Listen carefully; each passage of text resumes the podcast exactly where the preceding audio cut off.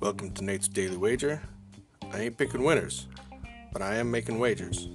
Time to put my money where my mouth is.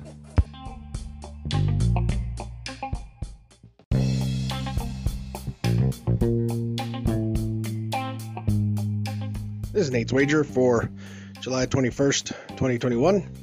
And nice uh, nice win for us last night. Started out looking like it was going to be a, uh, a blowout, but then uh, Suns got back in it, kept it close.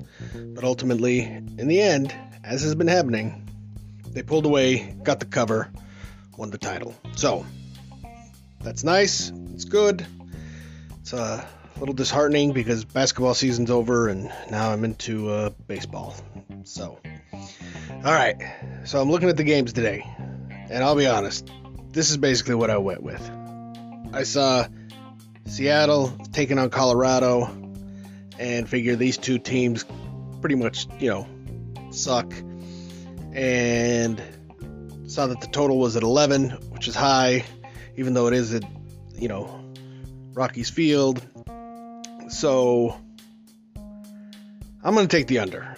Now I realize this could end up there could end up being 20 runs or there could end up being 5 runs. So I'm just hoping it's going to stay on the low end and take the under. So we're take under 11 total runs between the Rockies and the Mariners in tonight's MLB action. See anything better than that? Pound it. That's my pick and I'm sticking to it.